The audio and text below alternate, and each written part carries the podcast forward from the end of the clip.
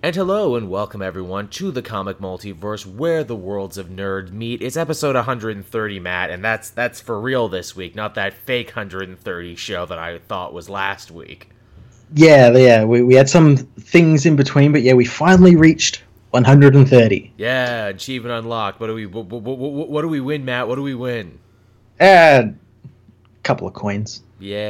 I, but we can turn those in, right? For for a mustache comb or a BB gun. At 200 episodes, we get a BB gun, right? No, oh, that's the thing. Like they've given us enough coins where we can buy one thing, but they, then we have to. If you want the more expensive thing, you got to buy the the upgraded right, one, the of course. The thousand dollar V Bucks one. The, the, the pre-order edition. Man, I'm glad you mentioned that. I went to the mall today and I went into the local EB, which is basically your local Funko and Fortnite emporium now because that's Mhm. the way the game industry is. That's going. how the EBs are here. That's how they are now. Which, uh, which you know, as much as I hate seeing you know games that I can get on Amazon and eBay for like you know twenty dollars more, I do like the idea that I can buy my nerdy clothing and everything there. But the thing I saw there today that I thought you would truly appreciate, because we were talking about BB guns, they had a big, giant, adult-sized Nerf blaster shaped like uh, what is it? Uh, Phasma's rifle from uh, Oh. Star Wars. Oh, that's cool. And I'm like, they're not even like hiding the fact that this isn't for kids. This is an adult toy. This is like a man-sized toy. And I'm like, do what? What would I do with it? I would just be like menacing the mailman when they come to drop it. Hey, put, it- put it on the ground. Put it on the ground, Rebel Scum. yeah, I, I, I, it would be a problem if I had one. They'd have to take it away from me. yeah. They had that, and they had like a bunch of over uh, Overwatch weapons. You could have like tracers, dual Oh, yeah. pistols, or you could have like Reapers, sawed-off shotguns. And I'm like, man, it's amazing to see how popular this stuff has become. it is. It's become very popular. The other thing that blew me away, and I was almost in disbelief of this, I saw they had a bunch of Kingdom Hearts posters up. I'm like, why they got a bunch of Kingdom Hearts stuff up? And I'm like, oh, oh fuck, the the third game is supposed to be coming out soon, isn't it? Yeah, like like in a couple of weeks. Yeah, like again, I I'm a massive Kingdom Hearts fan. I played pretty much everything in the series except for Dream Drop Distance, and literally my whole thing is like I've resigned myself to be like that game's never coming out. That, like, oh sure, we've seen trailers, we've seen demos, but that that game's not actually coming out. And then they have the big poster coming soon. Kingdom trade in three games and get one free. And I'm like, that's not real. They're gonna they're gonna push it back the day before. They're like, no, we need to push it back another decade. I I've I think I've probably played like one like like unknowingly, but I've never actually played the Kingdom Hearts games. It is a very acquired taste, especially as time goes on, because I imagine mm-hmm. a lot of people who are really into it played it when they were a lot younger. I know I certainly did. And then it's like it's not it's not a series that grows up with you, even though it tries to, and sometimes it doesn't. And it's one of those like you you're either in or you're not. It's like Metal Gear. You're either in or you're not at this point. and for the love of God, don't pick up three being like, "Ooh, I bet I can follow from here," because you probably can't. Uh, it is- one of those games that need like 10 YouTube videos to explain Yes. the intricate history of it. and even then, none of it actually makes sense because I'm sure they only ever meant for it to be one story, and the writers have just been, you know, writing themselves in and out of corners ever since. hmm We, j- we we just wanted Donald Duck to hang out with Sephiroth. Was that too much? N- No one actually plays these for the stories, right? It's funny too. I had a whole thing where it's like, yeah, you know, I'm gonna buy one of these collector's editions and I'm gonna go back and replay the whole series. Oh, really? It comes out so soon, huh? I'll be. yeah, well, I, like I don't know, like doesn't doesn't like if you get like a collector's edition of it, like you get the other games or something with it? Because I like I see that like at like like my EBs and stuff. Like buy this and you get like these two games with it or something. There's the new game, and then there's like the whole story where because they had two other collector's editions where it's like, okay, here's three games in the series, here's three more from later in the series that we've all collected. Here's all of them together for like a hundred bucks, and then the new game. So it's a whole it's a whole thing because for some reason this was a weird series where they're like, hey, let's have a game out on every console. Okay. Okay, But are- okay. but are they all important and all have story? Yes. So it's going to be impossible for one person to play everything unless they own every console. Yes. That's just the answer to everything. Yes. Because we're Square Enix and we're fucking smart.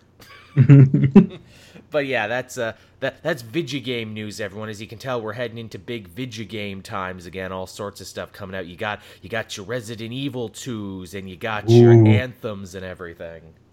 Looking forward to that. Resident Evil 2 comes out next week. I know you're excited for it. Didn't didn't they have a crazy thing where they had like a demo, but you could only play it for 30 minutes before they kicked you out?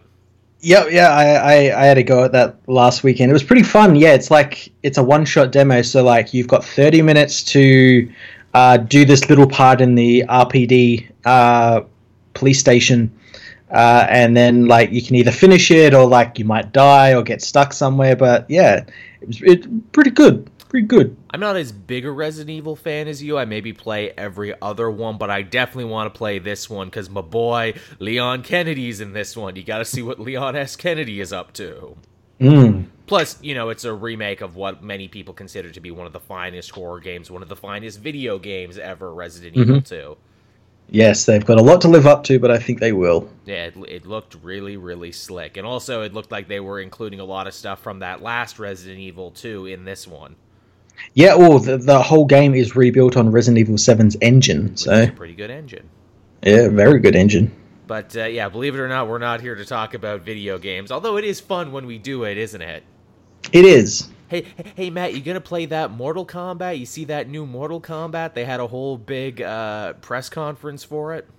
I did. I don't much care for Mortal Kombat. But like I like it. Like I'll play them, but like yeah, it's not something I'm rushing out to play. It's funny, I was like that too, but I got so into that last Injustice game, and I see so much of that Injustice game in this new Mortal Kombat. Mm-hmm. I just want to be like, oh fuck, well I'm totally into that now. So yeah, don't be shocked if I start playing a bunch of that. Uh, it's uh, it's funny too. I know lots of people who got invited to that press conference. Did you see mm-hmm. what they did as invitations for that press conference? I did. It was like a really cool like emblem invitation thingy. With a little coin, like you were actually Yeah. going to an amazing kung fu tur- tournament. Yeah. Man, Nether Realms. Ed Boon, they pull out all the goddamn stops on that. I was shocked how many people I knew who were actually there and posting Yeah. pictures from the events. And I'm like, well, I would have liked to have gone. Why aren't I invited? Oh, because I'm not a video game YouTuber and I don't have millions of subscribers. That's why. F- Yeah. fa- fair enough, Nether Realms. And you and you don't live in America. And I de- no, they invited Caboose. He's Canadian. oh, really? Yes. Caboose. Usually that's like a thing. They're like, oh, we'll invite all these YouTubers, but only if they live here. Well, here it's like they probably weren't paying their tickets or anything, but yeah, normally Oh, no. Canadians don't get invited or Australians either because it's like, ooh, that's a double, triple plane ticket there. But no, I think Caboose is actually fairly notable in that uh what is it in that hemisphere of gaming because he did all the injustice content and then kept going with mortal kombat content so i guess he's knows people who knows people I guess so. Yeah. to which again it's like you, you were inviting canadians damn it I see it. I saw you do it. Can I play? I, I, I want to play. I like. There's a gear system now. I can dress Scorpion however I want. I'm gonna dress him stupid. Also, uh, what is it? They recast the voice of Sonya Blade there. Uh, Ronda Rousey, that UFC woman turned uh, wrestler woman, is now voicing Sonya Blade. Oh, that's a that's a good like career trajectory. Movie star that ah that kind of failed. Ah, voice actor Yeah, in a video game. professional wrestler. She's doing a little bit of everything. Of course, people were super quick with w- with the jokes. There were two tweets I quite enjoyed. One of them said, "Oh, if I beat Sonya Blade twice in story mode, does that mean she leaves the Mortal Kombat game and goes to uh, what is it, uh, Smash Brothers or something?" goes over to Soul Calibur or something. yeah, get it? Because in UFC she got beaten twice and then left the entire sport to go do wrestling and acting and everything else. that th- that one was good natured and ha ha ha. There was a one that was a little bit sharper and a little bit more cutting, where it said, "Oh, you know, uh, Ronda Rousey is voicing Sonya Blade now." Hmm. Does Sonya Blade now think uh, Outworld invading Earthrealm was a uh, false flag operation? Because uh, Ronda Rousey quite famously retweeted some Alex Jonesian uh, conspiracy theory shit about school shooting. So it's like, mm, is she one of those? Oh no. uh, she, uh, her and her people have done everything in their power to downplay and delete all of that. oh, it's Jesus. for obvious reasons. But man, and of course, she, she, she responded with that classic thing that everyone responds with when they get caught talking bullshit. I'm just, I'm just asking questions. Yeah. I'm asking stupid, paranoid questions. why why do you get mad at me for uh, for bringing up new ideas? Because they're stupid. Yeah, that's why. but you know, we're not talking about any of that. The big news this week, Matt, in the world of comic books, and it, this always happens to us. We'll have a show, and then the next day, a big movie trailer will drop. But of course, the big movie trailer that had everyone raving this week was Spider Man Far From Home. We finally got to see it. Yeah, and rightly so. Like it had everyone raving because it was good trailer. Yeah, really good trailer. I I love that they're continuing to use Ramones music in Spider-Man movies because it's so fitting. Because the Ramones were boys from Queens themselves, and they famously did a cover version of the Spider-Man Spider-Man theme. Yeah, it's it's it's great. It, it it's so good.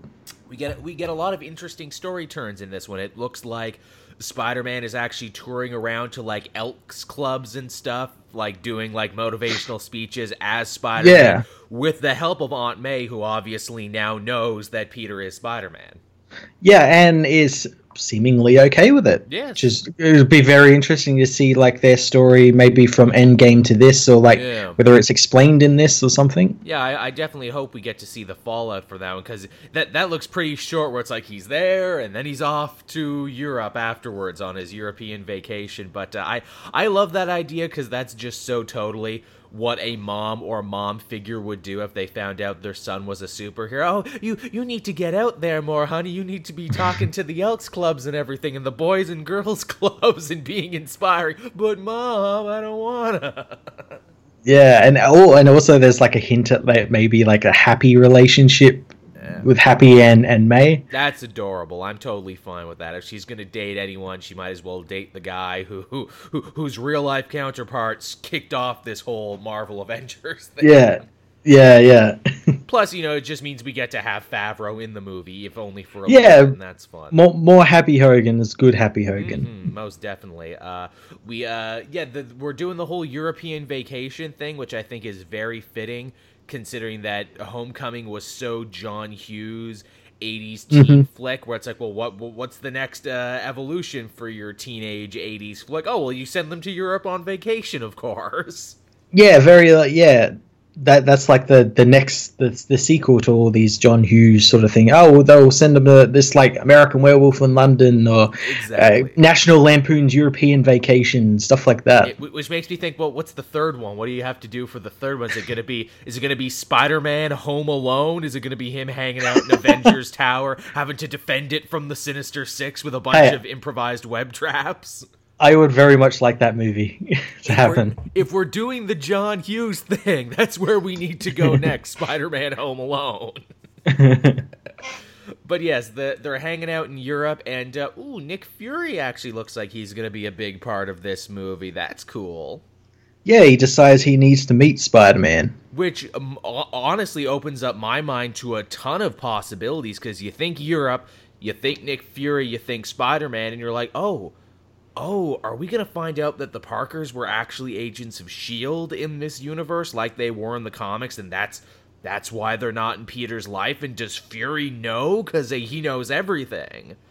Would be very interesting. It de- definitely opens those those uh, possibilities. I just hope that they they play it like that and don't play it like they did in fucking Amazing Spider-Man, where it's like they're scientists, but they're like work for a secret organization or something. Something like I'm fine with Peter finding out. I'm fine with that kind of being a secret that him and Fury share. But don't don't make it the backbone of the whole story, and mm-hmm. also don't make Yeah. it be like, oh, they were working on something amazing. Yeah, yeah, yeah. Don't do that whole like Peter was meant to become Spider-Man because the spider blood or some shit. Radioactive spider. I don't think they're so dumb as to repeat that, but I think they do know. Hey, fans, this is a thing in the comics that you know that actually happened. Yeah, yeah. Actually, here was my theory. I'm thinking, you know, if we're gonna do the Spider-Man family thing, I wonder if they're gonna take a page from uh, Waid's family business storyline. That's the one where he introduces, oh, Peter might have had a sister he didn't know about that his parents, you know, sired while they were on a mission. You know, wouldn't that be some crazy shit to put in here? Where it's like, oh yeah, your parents were Shield agents, they died, and oh yeah, you might actually have a sister you don't know about. That'd be pretty pretty amazing. I, I don't know whether they would do that because that's like quite heavy stuff to bring into like a sequel. A- a That's something you do a little bit later down the line, maybe. It- is, but I could also see them being like, look, let's do some stuff that they never did in all the other Spider Man movies because I feel that's Yeah. a battle they're endlessly fighting. The okay, how do we not just repeat what Raimi did and what Webb did? Well, they're, they're and they're yeah they they're like starting to not repeat it by having Mysterio as the villain question mark. I, I, mean, the, the theory is out there, and I mean, I think it's pretty obvious if you've ever seen a movie like this where it's like, oh, oh, Mysterio is creating all of these situations via Mhm. illusions so he can be a big hero. But Yeah. to what end? Is he just feeding his ego, or is he after something? Yeah, well, I've heard like he's he's actually working for Shield, like mm. or like with Shield, and I guessing like he, he wants to become a hero or something, or like, but he can't, so he like fakes it. Right. and it does like, yeah, maybe like Ghost from Ant Man, where it's like, oh, he's a rogue Shield agent. Now it's like, okay, well, that makes Hmm. sense how he has access to all the technology. It would be it would be a little much in this day and age to be like, oh yeah, he's a he's a rogue special effects wizard from Yeah, yeah. Hollywood who went nuts. yeah. I, I'd like that though, like if that was like like part of his history though, like oh, we, we were he- he worked for from the he- he- movies. yeah yeah like he he was in like a shield like like uh organization like part of the organization that like like pulled illusions on stuff like they were the ones that like like uh they were like the fixes or something You know, that like made yeah He- you know what he could be? It's like, oh yeah, he worked for the like signal corps of Shield. He was part of our propaganda arm. You know, Yeah. creating fake news and everything with, with his amazing illusion powers. he, he was a real wizard with it. He could make anything look real. but he got a swelled ego. Also, hey, yeah, we see Jake Gyllenhaal's face, but when he's in a fight, he gets the fishbowl up. So there you go. You get you get a little above. yeah I, i'm surprised I'm, I'm not really surprised they did the fishbowl but i'm surprised they actually made it not look like like kind of crappy like because Yeah. because in the car it's, it's like literally like a fishbowl it's literally like glass where it's like how are you not breaking that all the time when spider-man Yeah. punches you Yeah, yeah, but in, in here it looks really cool. we also get a series of elemental creatures where it's like oh is that them doing like hydro man molten man and sandman I don't. Th- I think it's Hydro Man. I don't think it's it's Sandman mainly because he's not made of sand. He's made of rock, right uh, which everyone seems to dismiss. He's made of fucking rock. Um, when he's fighting uh, Fury and uh, what, what's? Agent Hill. right Um, but yeah, I, I think they're doing Hydro Man because isn't there like like just before he shows up, there's like a people have pointed this out. There's like a reference to like the comic Hydro Man appears in. There's like bench yeah yeah, there's like a, a lettering or something that references like oh, Amazing Spider-Man issue 200 or right something. there's a boat in the background that's Yeah, yeah. sm and then a number and then that was yeah like the first appearance of hydro man Yeah, yeah. Which I don't know if they're actually. It would be funny if they did like a bit of a twist within a twist, where it's like, look, obviously, if you see the trailer, if you've ever seen a movie, it's safe to assume that you know Quentin Beck is pulling a con here. But wouldn't it be something if they did a twist within a twist to be like, no, no, no, one of those elemental guys was actually real. Yeah, yeah, well, yeah, like he he he made one that was real and it like got out of hand or something. Yeah, that would be sad. because you figure too, where it's like obviously, you know, if you have Mysterio in your story, things are not as the they appear, and there's got to be a Mhm. twist within this twist. Yeah, yeah. which I wonder what that could be. Again, maybe it relates to Peter's parents in somehow, some way or form. Mhm. Actually, hey, in that family business story that I keep my mind keeps going back to, that one was all about like Kingpin trying to steal Nazi gold. So if they're in Europe, wouldn't that be something that Mysterio's after? Like, ah, I gotta get that Nazi gold, Yeah, or I don't think it'd be Nazi. I think it'd be like a, a Hydra catch or something. Hydra gold. There you go. Yeah, the the Hydra agents hit a bunch of gold here during the war. Yeah, yeah. That oh, that'd be really cool. I would be I would be totally fine with that. And again, fits too with you know the theming for Spider-Man's villains. Vulture didn't want to take over the world; he just wanted to steal stuff, and it looks like Mysterio doesn't want to take over the world either. No, yeah, it just looks like he wants like a stage to be a hero on, and like be be be something someone like likes or something, Yeah, looks wants- up to or something. Yeah, wants to feed his ego, which again I, I Yeah. like that. I like that none of Spider-Man's villains so far are let's take over the world type villains. And really, they're not. No, no, they they really are. Like in recent years, they've kind of had to be. They've had to Yeah. turn it up to eleven, to where it's like, well, Spider Man's been an Avenger and he's fought Thanos and all this other stuff. He can't he can't just be having villains who want to rob banks. Yeah, yeah, but yeah, I, I like that they've they kind of scaled it back for the movies, and because then like then it would have just been like every other Marvel movie. Ah, gotta defeat the villain before he blows up the world or, Or takes over the country or something. And again, too, you know, if you do your job right with Spider Man, he has decades worth of material. You can keep Mhm. doing these, and you can keep Yeah. ratcheting it up a little every time. I mean, like shit, we haven't even seen the Green Goblin yet. We haven't even seen his most famous adversary. no, no. And you know, and maybe when Norman comes, he'll be a different type of villain. Yeah, well, as well, like as people pointed out in that trailer, something's happening with uh, the ex Avengers Tower. Like, Mm. there's major construction going on in it. Did someone buy it? You know, maybe someone with a four in their name. Did it go into foreclosure? I, I reckon like it'll either be them or the or uh, uh, Oscorp. Um, but I think like what they've done is I think Feige's done is like oh we'll we'll, we'll say say it's been sold, but um we We'll it won't. We'll leave it open as to who it was. But the thing is, they only mention it's been sold and all that in Spider-Man movies, which makes me think it's Oscorp. What do you what do you think of the theory too that's floating around there that Tony is actually dead and that's why we don't see him in the trailer? Well, I don't think he'd be involved in this very much. I, I think he like. I don't think he would be involved as much as the first movie Right. because like, I think he was in those trailers in the first first movie to sell the film because it's Iron Man. But now that Spider Man is popular, they don't Right. need him They don't to be in the trailer. Yeah. What, what were some other interesting theories I heard about that one? Uh, the Tony might be dead theory was one. Uh, yeah, I think that's it. I think that was all the theories. Oh, uh, people people were pissing and moaning there. It's like, what does Spider-Man not want to put on his costume? Well, okay, for one, Spider-Man No More is probably one of the most famous images from all of Spider-Man comics, and two, he just came back from the dead, As assumedly. as yeah, as people have pointed out, um, this isn't the first time Spider-Man has decided to like not be Spider-Man for a little bit or like stop being Spider-Man. He's done it in literally everything, even that new video game. yep. He he he wanted to do that. But yeah, so it's not as though it's something new that these movies No. are doing. it's baked into his character. Also, too, uh, this I wasn't mad at this. This one kind of made me laugh a little bit, where people are like, you know, oh, this Spider-Man trailer completely spoils the next Avengers movie. Clearly, everyone will be fine. And I'm like, oh. Oh, you movie-going superhero fans, to be young and naive like you and think superheroes stay dead and status quos don't change all the time.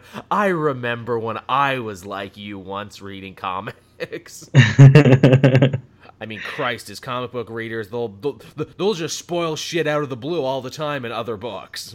Oh yeah, oh yeah. That's that's just that's just fucking funny. But you know, hey, that's not all the Spider-Man news, Matt. We're getting another Spider-Man book because apparently, Amazing Spider-Man, Friendly Neighborhood Spider-Man, Superior Octopus, Miles Morales Spider-Man, uh, that other clone Spider-Man book. That wasn't enough. We need a sixth one. oh god damn it. This is this is a new mini series from Peter David called Symbiote Spider-Man, which is a terrible name. Awful name. Awful, awful name, but I mean, hey, it says what it is on the tin, and it's going to be like a five-issue mini series that explores uh, a bunch of time that Spider-Man lost while being the symbiote Spider-Man. So, okay, so yeah, this is a continuation of. Was it in the annual, or was it in a Spider-Geddon book? I think it was in the Chip Zdarsky book. They did a whole annual where it's like, what was he doing in the symbiote? Yeah, they they like kind of breezed over it, where it's like the symbiote wanted to help, and to do so, it was like when Peter was sleeping, it was like taking control of his body and going out and like acting like Batman. That seems to be the direction they're going here. And also, it's Peter David. So, h- how is the year 2099 involved with this, Peter? I know you always put that in wherever you can. Yeah, well, that that'll be when it's set, and for no reason. Will, will the maestro show up at all, Peter David? we know you like him.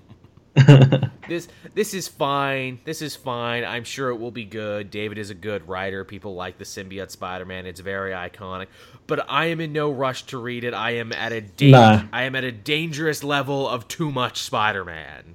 oh yeah, yeah. I've I'm reading like three, and I'm like, "Eh, this is way too much. Yeah, that's dangerous levels of Spider-Man. I I'm already at dangerous levels of X-Men. I just had to stop with X-Men. because jeez. There was too much, too fast, and I'm like, there's too much. No, no. I'll, I'll Yeah. come back. I'll come back later. This is too much. I don't want to hate X-Men again, but goddamn, too much of a good thing.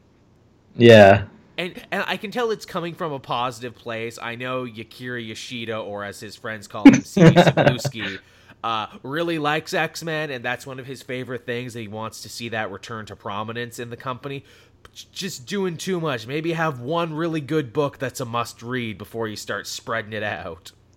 yeah, yeah. Take take it slow. Just do a bit slow. Every just let it trickle out. Don't just like break the dam. Tr- tr- trickle down X Menomics is what Matt is saying. I'll just trickle it works, guys. It works. trickle down X Men. It really, it really is. He's becoming like the Oprah of X Men. And you get an X Men book, and you get an X Men book. Everyone, look under your chair. It's X Men, and a whole new miniseries, and just say, ah, it's too much. You can't, you can't go from zero to thirty. The X Men was jogging in place forever. You can't, you just can't turn around and be like, and here's more. yeah. And also, to an, another one of my problems, and this actually I think feeds in quite nicely uh, to the next story here, uh, is that so you know the X Men series they're back, they're doing good, but they're also really leaning a lot on nostalgia. hmm Where it's like we're new and different, but we're not that new and different because even when we were running in place, we were really kind of you know uh, what is it relying on nostalgia and no more nostalgic than I think this story right here. Rob No Feet Liefeld has returned to the world of X-Men comics, you know, the man who helped give us New Mutants and he's developed a brand new X-Men character for us. Yeah, and it's such an original name. Like he must have spent months. Oh yeah, oh yeah. You you so many sleepless nights away from his family, I'm sure, just toiling away. You know, what's the perfect X creation for me? Well, he has a name and it's Major X. And he actually looks a lot like Cyclops from like, you know, a couple years ago. yeah, that, that first image. Whew, Yeah. that's a that's Liefeld drawing. That's, a That's- Liefeld drawing, all That's right. a that's a Liefeld drawing again, man. To think, you know, he turned in, you know, some X Men work that people liked, you know, like 20, 30 years ago, and to think he still can get a paycheck and still come back and be like, look, do you, do you got the magic, Rob? Can you give us another Deadpool? Even though other writers made Deadpool the likable character that he is today, right? Mhm. Liefeld just really wanted to draw Deathstroke, but you know, we don't talk about that. So sure, so you know, we all eagerly await Major X to be the next big character that everyone will love. that will just disappear like Weapon H before him. Oh yeah, yeah, yeah. See, I've already forgotten Weapon H, and he's supposed to have a whole three-part miniseries to finish Yeah, I it think- off. I think the writer f- forgot about him as well. Oh, uh, Greg Pak. yeah, he's not in anything else. No. Although Greg Pak will be writing that three-issue series, so you know he remembered just in time. he remembered enough for three issues. You remembered enough for three issues. Now, uh, moving on from there, we got some DC news. Uh, their April solicitations actually got leaked this week. Ooh, So some pretty big stuff that they haven't even announced yet is out there in the world and out in the wild. Ooh. Uh, first off, we're going to be getting a brand new Deathstroke Teen Titans crossover series. Again? Again, I know it's like, well, wasn't Judas contract not that long ago? And you know, haven't you totally changed creative team since then? Uh, the answer is A, yes. Uh, B, shut up. And uh, C, it's called Deathstroke Teen Titans: The Terminus Agenda. Ooh, so edgy. Uh, sounds very important, doesn't it? I'm not reading Teen Titans now. I do not like what Adam Glass has been doing to it. I really don't care. I don't want to see what the edgy Titans are doing against Deathstroke. the, the Deathstroke book under Christopher Priest, I actually really loved and really enjoyed and really highly recommended. Mm-hmm. But I just, I just got bored with it after a bit. I feel like Christopher Priest was out of ideas. Like his run was supposed to be half as long as it was, and even he's surprised he's still on it. Yeah, I remember. Like I never even finished. Um, like I because I hopped on just before that Batman vs Deathstroke Deathstroke thing, and like that death that Batman vs Deathstroke series, like that just like went on. I'm like, this was meant to finish like two issues ago, and it shows. that Batman Deathstroke thing kind of killed my enthusiasm for the series. Yeah, yeah. It, came out of nowhere, had no connective tissue to anything else he was talking no. about, and even then, when it came back, and it's like, ooh, Deathstroke and Arkham Asylum, isn't this cool and interesting? And I'm like, not, not really. Aren't you? Weren't we trying to like solve? The the mystery of who killed Jericho's fiance and like maybe that was Deathstroke, but maybe it wasn't, and also aliens got involved at some point too. Yeah. It's just like, all right, this this this was fun, but now I'm done. Time to move on. yeah. And also too to mention the last time we had a Teen Titans Deathstroke crossover in the Judas contract, Judas contract wasn't that good or that rem- uh, rememberable. I'm literally struggling to recall what that one was even about. Yeah, was that the one with the Speed Force? Or yes. Yeah, he got the Speed Force and wanted to do something with it. Yeah, he wanted go back like, in time or something. Yeah, he wanted to save his son's life from dying at the hands of the Titans because if he did, he would be happy, I guess, or something. Yeah. The, and the term Judas contract only comes up once and wasn't actually important to anything. Apparently, uh, Priest wanted to call it something else, but they made him call it Judas Contract, mm-hmm. even though it didn't mean anything except for yeah. being a reference to uh, what is it, the other uh, Judas story that everyone loves. Yeah. So that was the thing. Which again, you know, what does Terminus agenda mean? Who fucking knows? also, too, that was the story that when Christopher Priest was asked to write the Teen Titans, he clearly had no idea what had been going on with that team because Damian acted like a dick and heart punched Wally and gave him a murmur for no reason. Yeah, yeah. And, and when asked about it, Christopher Priest is like, "I didn't read those books." what do you it want? shows. yeah, I, I, didn't read those books. What do you want from me? And I'm like, well, at least he's honest about it. I'm sure most writers don't, but at least he came out and said it. at least you didn't make it. I'm like, oh yeah, I, I totally read those, but no, that was supposed to happen. No, I didn't read that. I'll try and read better next time, I guess. But yeah, that's that's Deathstroke Teen Titans. If you're excited for it, that's fine. That's cool. I feel like they're honestly throwing this together because of the Titans show. Mm-hmm. Yeah, yeah, it feels like that. Which which gets even weirder because hey, as we also found out with the April solicitations, the book Titans that they have at DC that's called Titans, yeah, that's canceled. Which that kind of surprises me because I I like when I was reviewing, I had to like stop because I just had so many stuff. Everyone really liked it because it was kind of like the original team, like mm.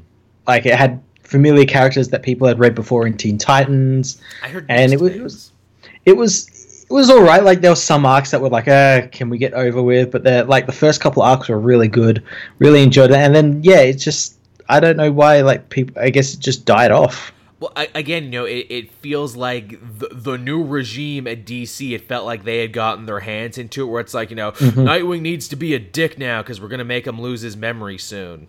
Mm-hmm. Mm-hmm. So we so we need to make people forget that they like him.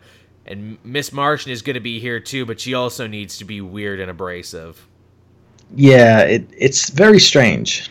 And are, are, are we going to keep doing the nostalgia trip thing that, uh, you know, Jurgens was doing before previously? No, we're going to stop that now. Mm-hmm. So, so, are we going to hear any more about Wally and the Speed Force and, you know, maybe their connection to Dr. Manhattan? Also, no. Yeah. We're not going to do any of those things now. But yeah, yeah. Titans was canceled, which is weird because you think they'd keep it around just for the name cachet. Yeah, it I, I, guess maybe maybe they're worried like oh people will watch Titans and then come and read the book and realize that it's completely different. or they'll just quickly reboot it and resurrect it and make it closer to the show. Yeah, they'll probably be doing that. But yeah, Titans is dead and Damage is also canceled in April. Which surprised me because I actually already thought Damage was canceled. Was that that's like the last the last uh was it Age of Heroes book, Age, New Age of Heroes or something? There's two Age of Heroes books left standing now. One is the Terrifics, which I think is the one that will outlive all of them because I mean, really, it's the one that never needed to be part of a new line because it's all made of DC heroes Yeah. anyway that people wanted Yeah. to see, so none of that matters. So, I mean, sh- I would not be shocked if that one stuck around. And the other one was Silencer, which was the one I actually thought was the strongest of all the New Age of Heroes books I read. So, you know, good good on Silencer for sticking in there. I think she'll stick around because she was on Arrow recently. So There you go, and she's got the TV connection. So th- there you go. Of like the six to ten books they had, the cream rose to the top, and maybe Silencer will stick around. and, and none of and the and I remember when they first announced, like, oh yeah, they're going to cross over with all these different books, and they're like, they haven't been in anything. no, because Like I think like Damage's whole thing was like recently in his book he was like interred at the Hall of Justice and like well he's never he's not in anything else he's not in the Justice League book or anything DC was embarrassed of that New Age of Heroes thing Oh, yeah. almost instantly. yeah like the book hadn't even come out yet and they're like we're going to distance ourselves from these like I said, it probably seemed like a great idea to be like, hey, let's create a whole imprint that's nothing but like XPs for Marvel heroes. You know, Marvel's dropping the ball so bad now people will want to read these. Oh no, Marvel's doing good again and people don't want to read cheap imitations? Fuck. Yeah, Marvel have brought, brought back all of these teams that they didn't have which is why we made these books. Mm-hmm. Fuck. To where now you got Dan Slott even tagging the Terrifics in the new Fantastic Four. and being like, "Man, what a bunch of cheap imitations you are. That's fine. You know, take take our costumes, live in our tower. That's fine. We don't we don't fear you. It's fine. We'll go live over here. It's fine. It's fine. People will follow us. It's fine. they'll know where we are They'll know where we are. Which which is so much colder than the than to just have like, oh, and the original Fantastic Four beat up the lookalikes. Everyone, they're like, nah, it's fine. You do you. You're not even worth us beating up. and again, dude, maybe people will stop getting all up in my grill. I made one video talking about like the first four issues of Age of Heroes and how I wasn't impressed and how I'm sure all these books would be canceled soon. History was on my side. yeah yeah yeah It took a couple years, but it happened. no, Joe, if you don't support new heroes, we'll never get anything new. But they're not new, though. Literally nothing about them is new. Yeah, there's nothing original about any of them. They were they were intentionally designed to remind you of other better things. Yeah, yeah, but uh, those the solicitations were very interesting. There was some really cool stuff in that. Like, did you see the the Adventures of the Super Sons one? I did. They're gonna be going. How awesome is that? I've been hanging out with Jonah. Th- thank you, Peter Tomasi, for just writing a book for me and Matt. Thank you for just like keeping us in mind in your heart when you write stories and being like, mm, you know, I got my coffee, I got my legal pad here. What would Matt and Joel really like to see? Ooh, a Jonah Hex crossover. And Jonah Hex looks so awesome as well. He's got like he two robotic arms and and big coat and everything looks awesome. Love it. Love everything about it, man. That's great. Every time I read Super Sons uh, or Adventures of the Super Sons, I'm like, man, this is great. Why did DC have to kill this in the crib, essentially? Because you know when it's done, it's over. We never know. That see, I that would be fucking crazy if they wrote themselves into a corner where it's like, oh, oh, people really liked Adventures of the Super Sons and it sold really hard. Oh well, we can't tell Bendis and Adam Glass to stop what they're doing, but we can't have an incontinuity thing. Um, okay. Uh, Jon and Damian went into a time warp. Yeah, and their adventures went on for as long as this is popular. I could imagine them doing some stuff like that, and I'm sure I'm sure Tomasi has pitched them something like that where it's like, please don't make me stop writing this. Mhm. For whatever stupid boneheaded reasons, and we'll we'll, we'll talk more about uh, Jon and Damian in the future Yeah. in this episode. Oh, hey, speaking of, uh, are you caught up on uh, Young Justice there, uh, Matt? Uh, I has there been new episodes out? Because I watched the that recent bat that recent batch from last week, which had like the the security team up, and Right. No, there were I read those ones. uh, they come out on uh, Friday. There were three episodes Ah. yesterday, three new ones. I I've had heaps of shit to watch this I weekend, so. I haven't had time. I'm, s- I'm so behind on everything. I haven't finished Ray Donovan this season. I have Flash. I haven't started True Detective yet. I am so fucking behind on everything. Punisher came out this week, and I just I just had no interest. but I'll probably watch it at some point. But I'm like, you know, I'm behind on everything else, and no one seems to care about Punisher, so I'm not rushing into it. No, everyone knows it's cancelled, so. Like, man, the feel was totally different on Twitter. Like, usually when there was a new, like, you know, Netflix series for the Marvel, it's like, oh, you know, everyone woke up early and they're comparing notes. Like, whoa, can you believe episode four? Oh, you know, I finished. I watched all day and smell like a foot. No one was talking when Punisher came out. No, no, which is a shame because I'm I'm like halfway through the season and it, it's fucking awesome. Is it? Even, even with Jigsaw, that you know doesn't look like Jigsaw or act very That's- much like Jigsaw. That's the one thing I don't really like because like whenever I see Billy on screen, I'm like, oh, here we go. Uh, but like when when you see Frank get to work, like there's a great scene in like a gym with Russians. That's just like the action is brutal, and like episode three is basically assault on Precinct 13. Nice, and Bernthal, I'm sure, is as good as he's ever been. yeah, he's always covered in blood and barking. Just the role the man. like the, the amount of blood that Frank just like gets on him from like whether it's his or someone else's, he's just, he just always ends a fight just covered in blood. That man needs to get a hep test right away. yeah, it wasn't the guns that killed Frank; it was the AIDS. It was the it was the hep he got it bad. It's like which hep did he get? The bad one. all of them. All of them. But it's okay. Mr. Fantastic gave him a shot. Now not only is he over the hap, he's actually resistant to the hap now. he he killed it. he killed yeah. He went inside his own body and killed hepatitis with an ice. Uh, but yeah, so yeah, again, m- more Titans news here too. Uh, there's actually going to be a brand new uh, Raven graphic novel written by uh, Kami Garcia. I don't think I've ever read any of her work, but you know, I I like Raven. It feels like DC tries to make Raven into a thing like every like year and a half. well, she just had that recent like, oh man, it actually might still be ongoing, but like, Daughter doesn't she have like a yeah, yeah, something like that? And then before that, there was another one. I'm sure of it. Yes, she had another one before that that tried to retcon her, and I think Daughter of Darkness tries to retcon her. They keep they're stuck between this eternal pull, push and pull of like new Fifty Two Raven, eh, cartoon Raven, old cartoon Raven, new TV show Raven. We do, we don't know. We just know you like this character. We don't know. it it's well, it's a strange character to keep doing this to Yes. because like the, do people really like her like i know they like her when she's on the teen titans but yeah, like do they like her? so on her own yeah yeah, again, like Cyborg, I, I like her when she's on a team. I think she's an excellent team filler. I, I I've enjoyed some one shots they've written about her here and there. Plus, you know, I get I get to read about a pretty goth girl, so I guess uh, DC knows their fan base. Uh, Again, who would really like this? Ah, it's been about a year and a half. Time to give Joel a new Raven miniseries. Will this contradict the Raven series I read last time? Yeah, probably. yeah maybe did you like that series okay, I guess. did that series sell well That's that's the other problem with all these Raven miniseries. None of them have been excellent. They've all been okay. yeah It feels like they're all trying to crack the same code over and over again. It's like, well, we did mm-hmm. this different this time.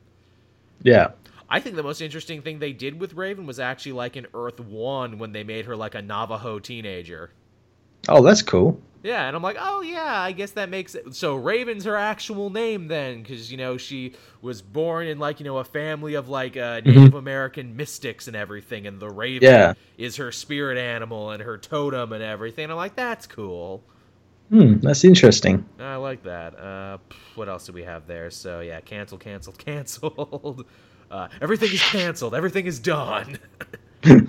Comics are canceled. Actually, no. You, you know what's super not canceled? You know what? There's actually going to be a bunch of. Uh, April brings with it War of Realms, and we have got a ton of new, uh, not only tie-ins but tie-in miniseries announced that are going to be about three issues apiece.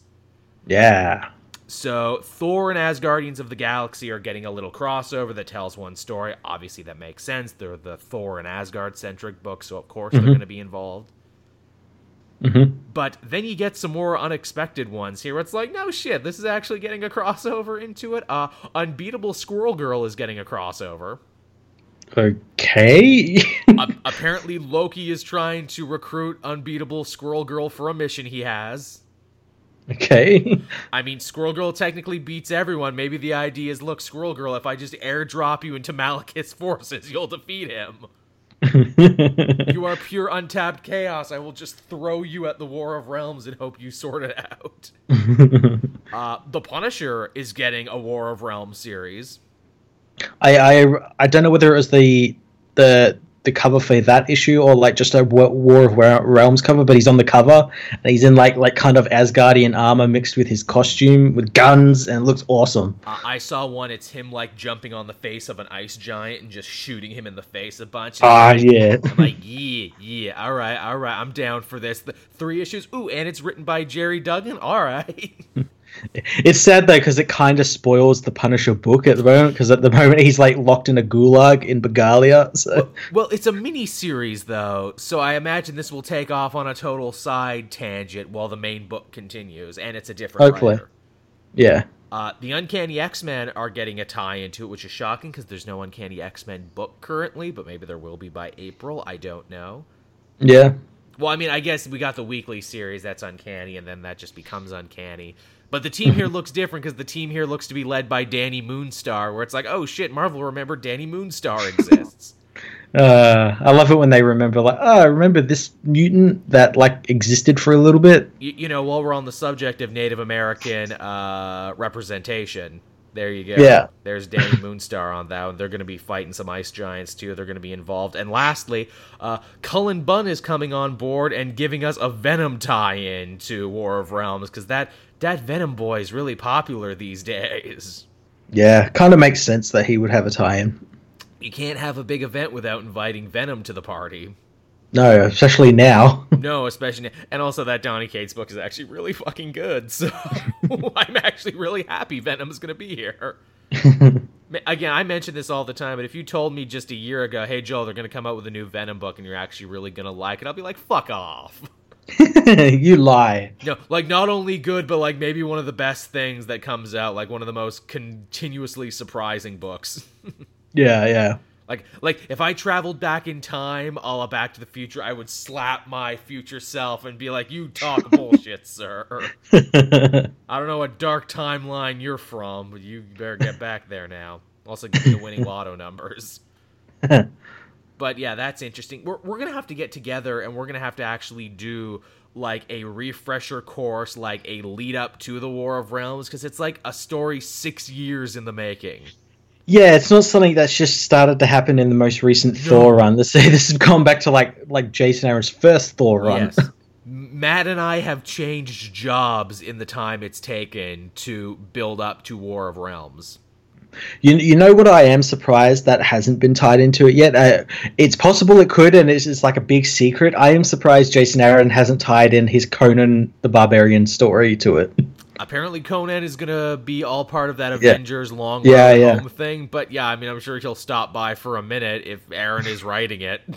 Yeah, yeah, he's right. That that Conan book's actually pretty good. That's what I hear. I hear it's great. I haven't had a chance to read it because I haven't even been able to read Hulk recently. I'm so jammed up with miniseries. I'm gonna have to start making cuts. It's I'm at the point yeah. now where it's like I am just gonna have to start making cuts to things. Thankfully, a lot of what I'm reading is miniseries, and they're gonna be done soon. But I just I just have too much.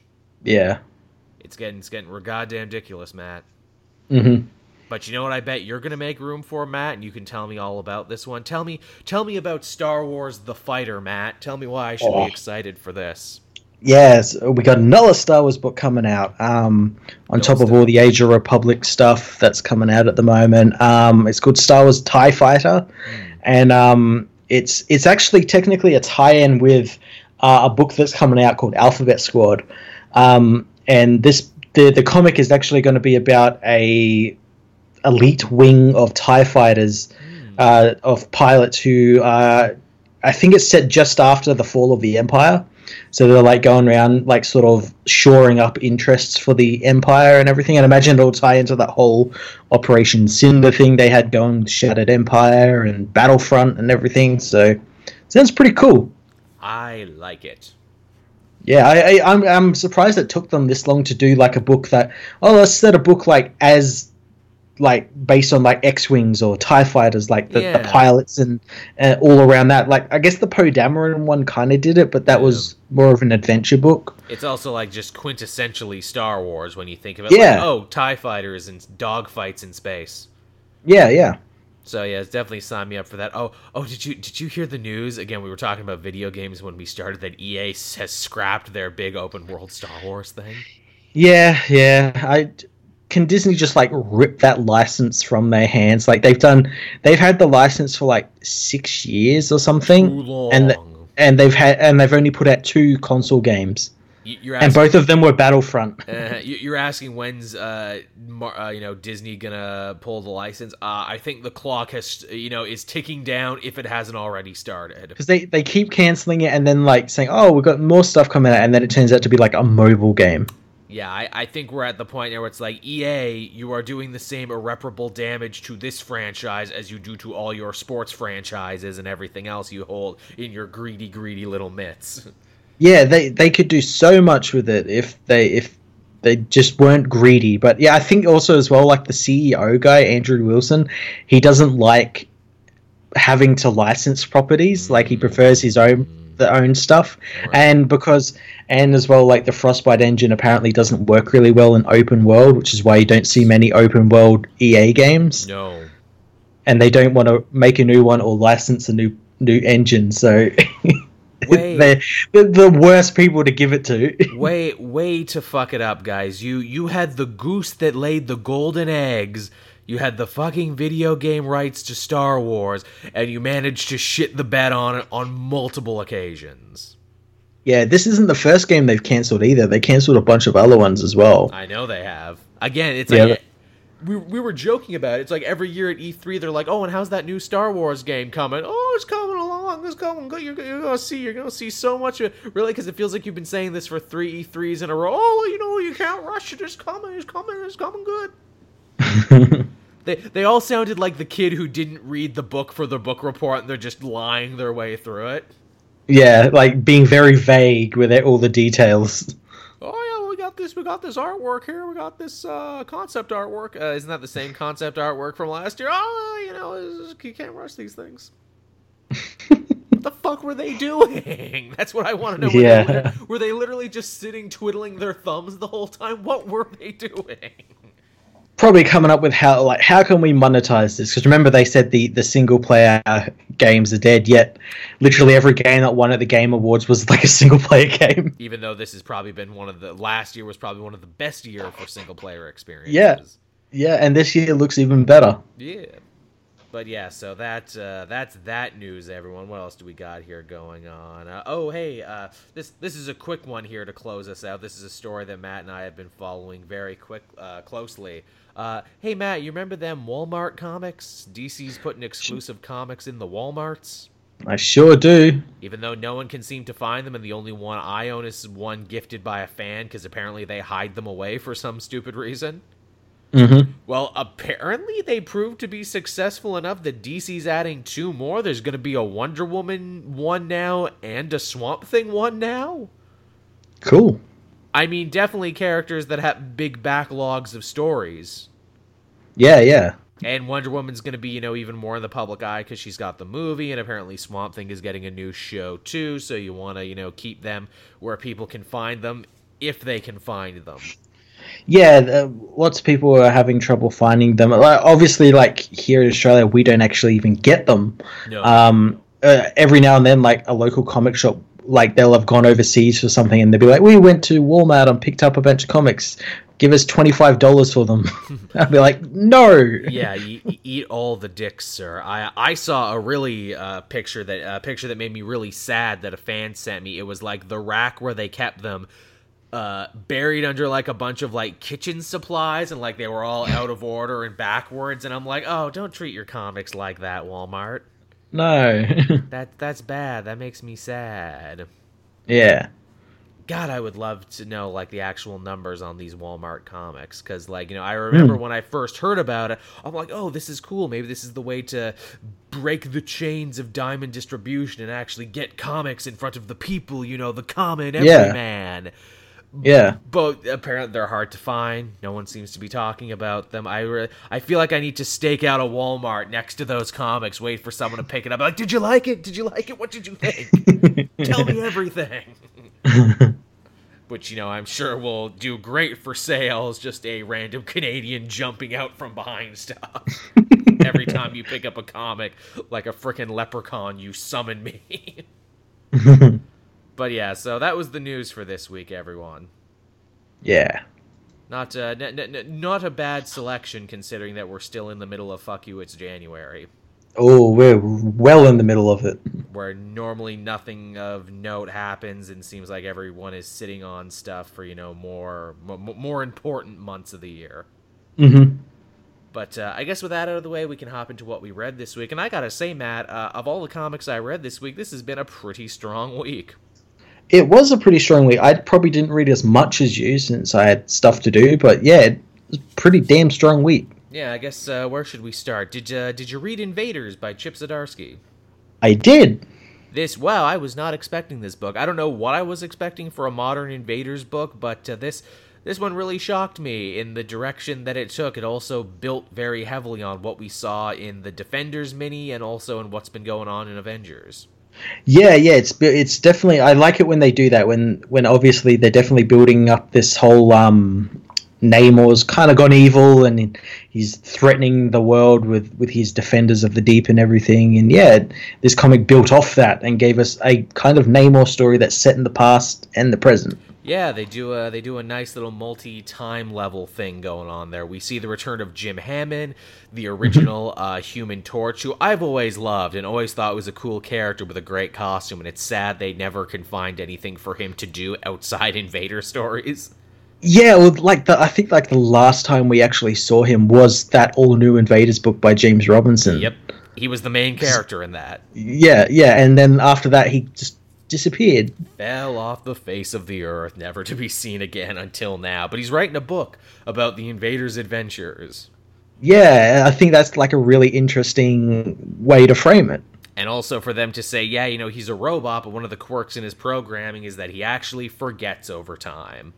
Yeah, he's like a human that way. Yeah, which in a way might make him more human than all of us, because you know, is our the fact that we don't remember things hundred percent, and you know that emotions can dull over time, is probably a mm-hmm. big, big thing to being human. Yeah.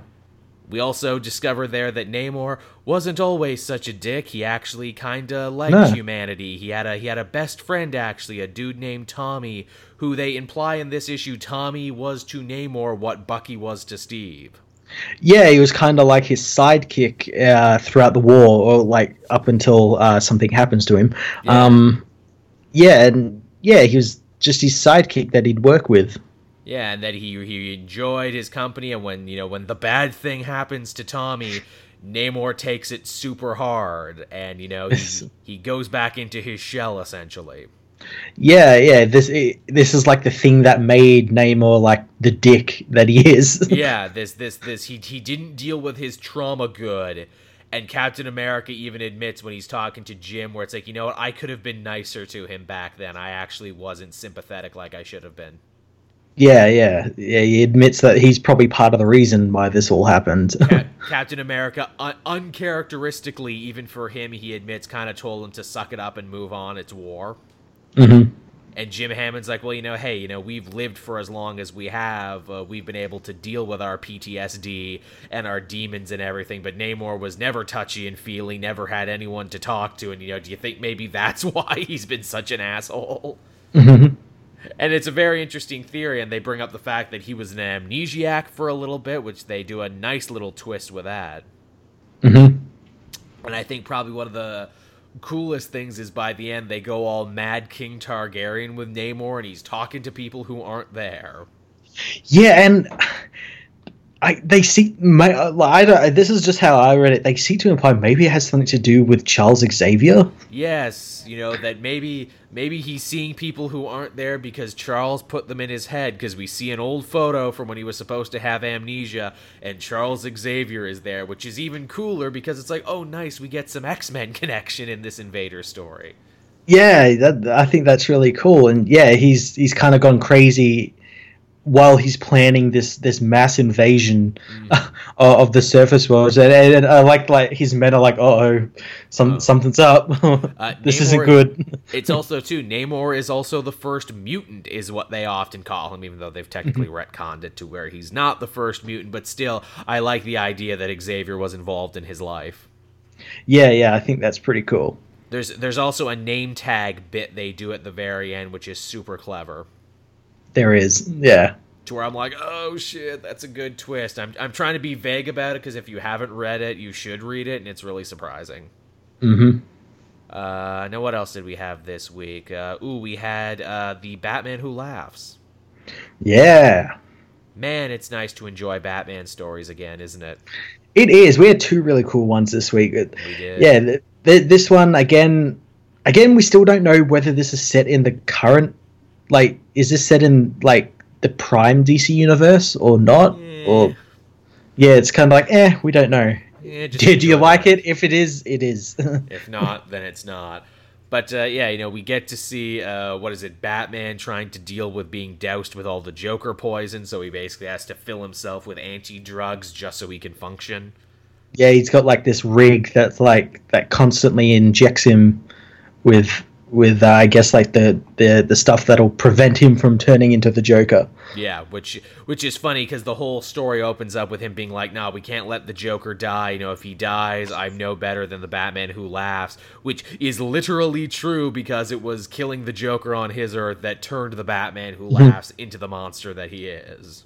Yeah, yeah. Which I feel that fact goes over a lot of people's heads when they read that story. They're like, "Why doesn't Batman let the Joker die?" Because literally letting the Joker die would turn him into the Batman who laughs. Yeah, I, I, uh, you know, I seen like a lot of people seem to uh, think that the Batman who laughs is just like the Joker who decided to dress up as Batman, and like, no, that no, he's actually Bruce Wayne. He became infected with the Joker toxin. And... He knows everything Bruce Wayne knows. He knows all of his fighting styles, and because of that, he's able to actually beat him to the punch for his plan to like get rid of his final failsafe. Yeah, and on top of all that, he's got like the Grim Knight to deal with. yeah, who is who? Man, you know, Batman with guns feels like it's been done to death, and that it shouldn't be as cool as it is. But the Grim Knight is really cool. He is. He's only been in like these two issues, very, very like well used. He's just used just enough so that like he's there, and then he, he just disappears. He doesn't even really talk.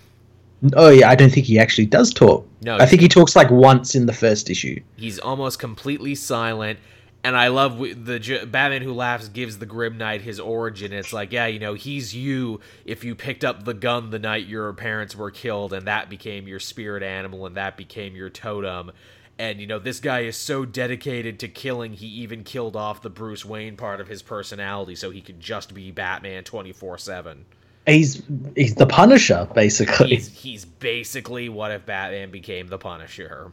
Yeah, and it works. and it actually works, and it's actually pretty cool. There's there's a great scene too where uh, Batman Who Laughs gets through all of Bruce's security because his retinas are the same and his fingerprints are the same, and there's a blind doorman who just thinks he's talking to Bruce yeah, yeah, I thought that was pretty cool. that was really cool. I'm like, oh, is he gonna kill this blind doorman? No, yeah, yeah. no, he has no reason to kill the blind doorman because he just thinks he's Bruce.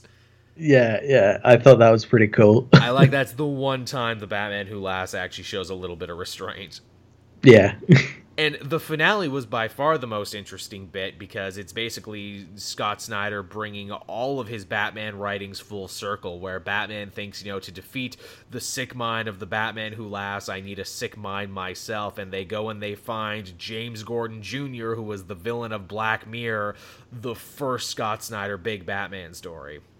Yeah, bringing it all full circle. And it was really interesting they brought them back. And I'm like, oh, that's interesting. But we also got to remember, like, Bruce wasn't the Batman in that story. No, no, it wasn't. That was uh, that was Dick, which leads me to believe I'm like, did did Bruce ever meet James Gordon? Yeah, yeah, that's the thing. Like, did they meet or like? Uh, I imagine like Dick would have told him about it, but still, like think. he he would have never met him. Yeah, have they ever actually met face to face? Did did they meet in Eternal? I was actually having this conversation with someone else because they said, "Oh yeah, James Gordon Jr. was never used again after Black Mirror," and I'm like, "No, he was used several times to very poor effect in the New Fifty Two.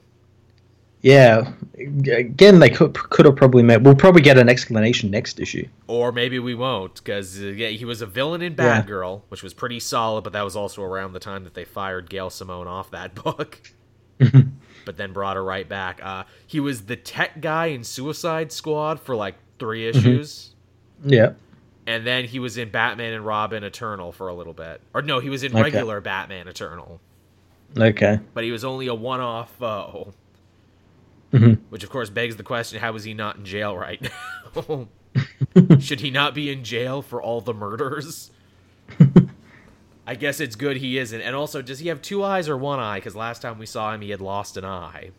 Yeah, well, the way it's drawn, the way Jock draws it, it looks like he's got like a fake eye. Yeah, he's Well, got or like, like- a milky eye. Yeah, Which I guess that makes sense. Where it's like, you know, dude, you know, walking around with an eye patch makes you pretty conspicuous. Just saying. We can't all be Nick Fury. no, we can't. But yeah, uh, Batman Who Laughs, really friggin' solid. Yeah, the, the the the other Batman book that was really solid was Detective Comics this week. Yes, yes, this story is finally starting to take shape. You know, a bunch of people near Batman have been hurt and attacked, and we didn't know why. But we finally discovered whoever is targeting him is targeting Batman's old teachers, the people who actually helped him along the way to becoming Batman in the first place. Yeah, the people that made him Batman. So obviously mother, they ta- surrogate father. Yeah, targeted Alfred, Leslie Tompkins, and this issue they go after Henry Ducard. Yes, the man who taught him spycraft, which is also a hell of a reference for Peter Tomasi because the Ducard family was heavily uh, involved in his first arc of Batman and Robin. In fact, they even reference all of that Yeah. here. Yeah, they reference Damian killing uh, his son, uh, and the the disdain that uh, that Henry feels against him, but like he can't really do anything to like fix that. He can't like kill Batman or anything No. because he's kind of like he, he's not set up for it. He's just like living in the Paris catacombs. Yep. I, I like Ducard, you know, your son killed my son and then also befriended my daughter. That's another thing that happened. Yeah, Remember my daughter? I have a daughter. What? she's she's nobody also. Why does no one tell me these things? Sacre bleu. Gotta get out of these catacombs sometime. Uh, yeah, and then they're attacked by whatever's like hunting them, which is like.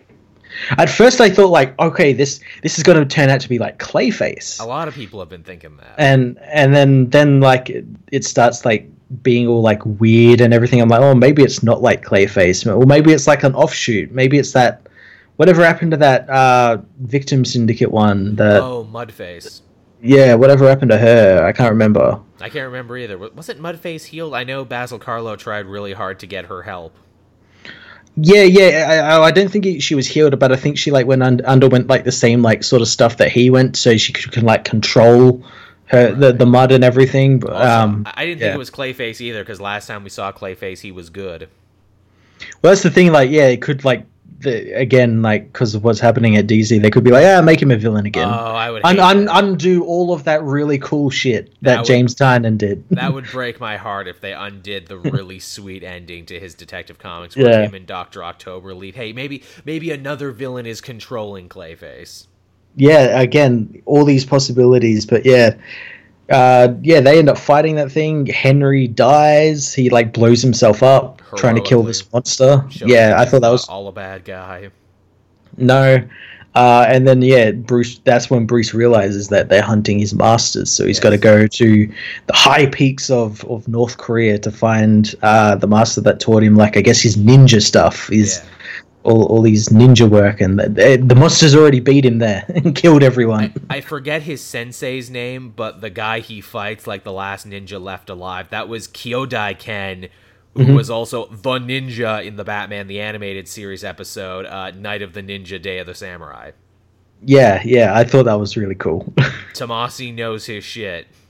At first, I didn't realize. I'm like, Koda Ken, what's that name Why from? I've heard that so name. familiar? and then I like searched. it, I'm like, oh yes, I remember him. How friggin' cool! I'm I'm pretty sure the Master is also the Master from that episode too. But his I think so, yeah. Yeah. That's re- that's really nice, you know, connective tissue. I I like that because Batman fights him and has a dick measuring contest with him, but then he just hangs out and drinks tea with them afterwards. Yeah, yeah, and I like Batman, the moves Batman. That he uses like a German suplex on him. isn't it nice to see Batman as just like a normal dude who can fight but also make up and also shows respect? Yeah, and and talk like a normal person and not some like alien weirdo. Yeah, some weird robot who actually has connections with people and says thank you and like clearly these people meant something to him. yeah, yeah. He's not a weird loner. I mean, he Yeah. is, but like not all the time. And uh, then finally, perhaps the the strangest, most unexpected twist we got in there is uh, he goes to see the guy who taught him the art of escape, and it turns out to be Mister Miracle. yeah, the, not not Scott Free, the original Mister Miracle, Thaddeus Brown, who Wow. dies in the first issue of Mister Miracle, not the Tom King series, but like the actual Mister Miracle series. So like he's alive again. What a pull, or maybe he's a shapeshifter. We don't know. Yeah, yeah, we don't know. But yeah, what a what a freaking pull, Thaddeus Brown, the original Mister Miracle. That's so cool. Yeah, I guess I guess they can't go after Zatara, the guy who tried to teach him magic for a little bit, because Zatara's already dead. yeah, he's dead. He's he's dead and maybe even more fucked up if you're reading Justice League Dark. yeah. But yeah, this man, what what a cool issue, and also what a cool idea for a Batman story. yeah, it's really interesting. I I still have no idea who. Like by now, I'd be like, "Come on, just tell us who." Who's behind us? But at the moment, I'm like, no, don't tell me. Like, make I want it to be like a complete surprise, and it still is. Like, I have no idea who it could be. The mystery is so good. Apparently, whoever it is is on the cover of Batman uh, or Detective Comics 998 because that's the one image that's like, uh, what is it, blurred out on the DC website. Yeah, people keep saying, "Oh, it's going to be Arkham Knight," and I'm like, no, Arkham Knight's the story that takes place after issue 1000, so it can't be him. If it, if it was Arkham Knight, I'd be pretty disappointed. Like, I'm fine Yeah. with Arkham Knight, but make that its own story. Yeah, I, I have no idea who it could be, but I'm excited to find out, and I hope it's worth it. I think it will be. They've they've done a great job shooting down everyone you would think. Where it's like, oh, is it uh, what is it? Is it friggin' Ra's al Ghul? No, not his Hmm. style.